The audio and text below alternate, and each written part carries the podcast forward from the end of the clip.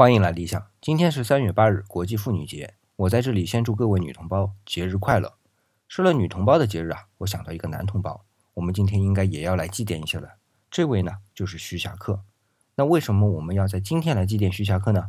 是因为在崇祯十四年的正月二十七，这位伟大的地理学家，还有一个头衔啊，是游记的开山鼻祖，走到了生命的尽头。那崇祯十四年正月二十七是公历的哪一天呢？一六四一年的三月八日。我为什么这么肯定崇祯十四年正月二十七是三月八日呢？是因为历法。这个历法是指推算日期的历法，不是那个法律的那个历法。当时的历法是叫大统历，这部历法在当时和十二个月之后实行的崇祯历还是有蛮大的区别的。这个崇祯历和我们今天的农历啊，基本上是一致的。但是这两者的区别要说大嘛，误差也不超过一天。